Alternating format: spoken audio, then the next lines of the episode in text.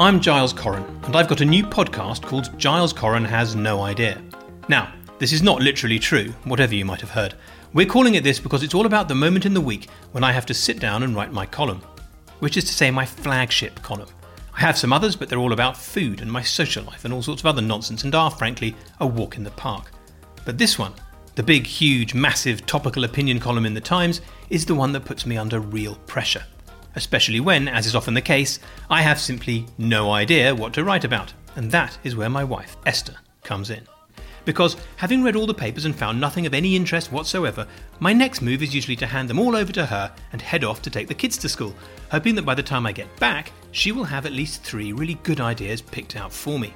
And that's what this podcast is all about. It's just a bit of a glimpse into how newspaper columns are made. There will be no insights of a personal nature at all.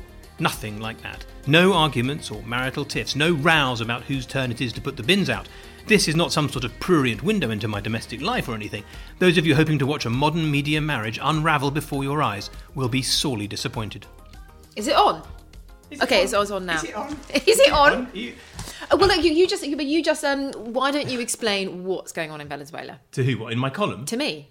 I don't know what's going No, on. I'm just talking about your hot take on Venezuela, which I noticed from your Instagram, which is this picture of this guy, which I assume is fairly iconic now, running along down the, the street, Yeah. uh, with the burning Venezuela in the background. And you've tweeted this thing, Instagram, this thing about how does he keep his Converse so white? His Converse are very suspiciously white. And then I- you got, then you said, is he single?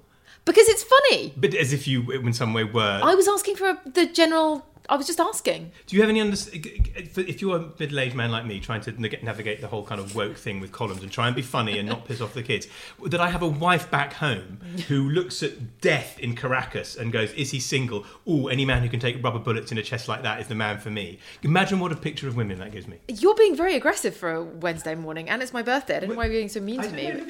Um, no, well, I, said I, well, he's look. He just looks like he can change a tire.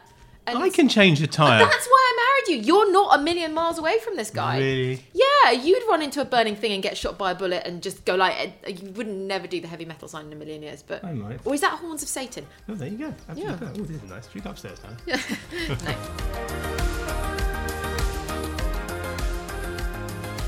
Subscribe to Giles Coren Has No Idea on iTunes, Spotify, or wherever you get your podcasts to avoid ever missing an episode, assuming we survive the first one.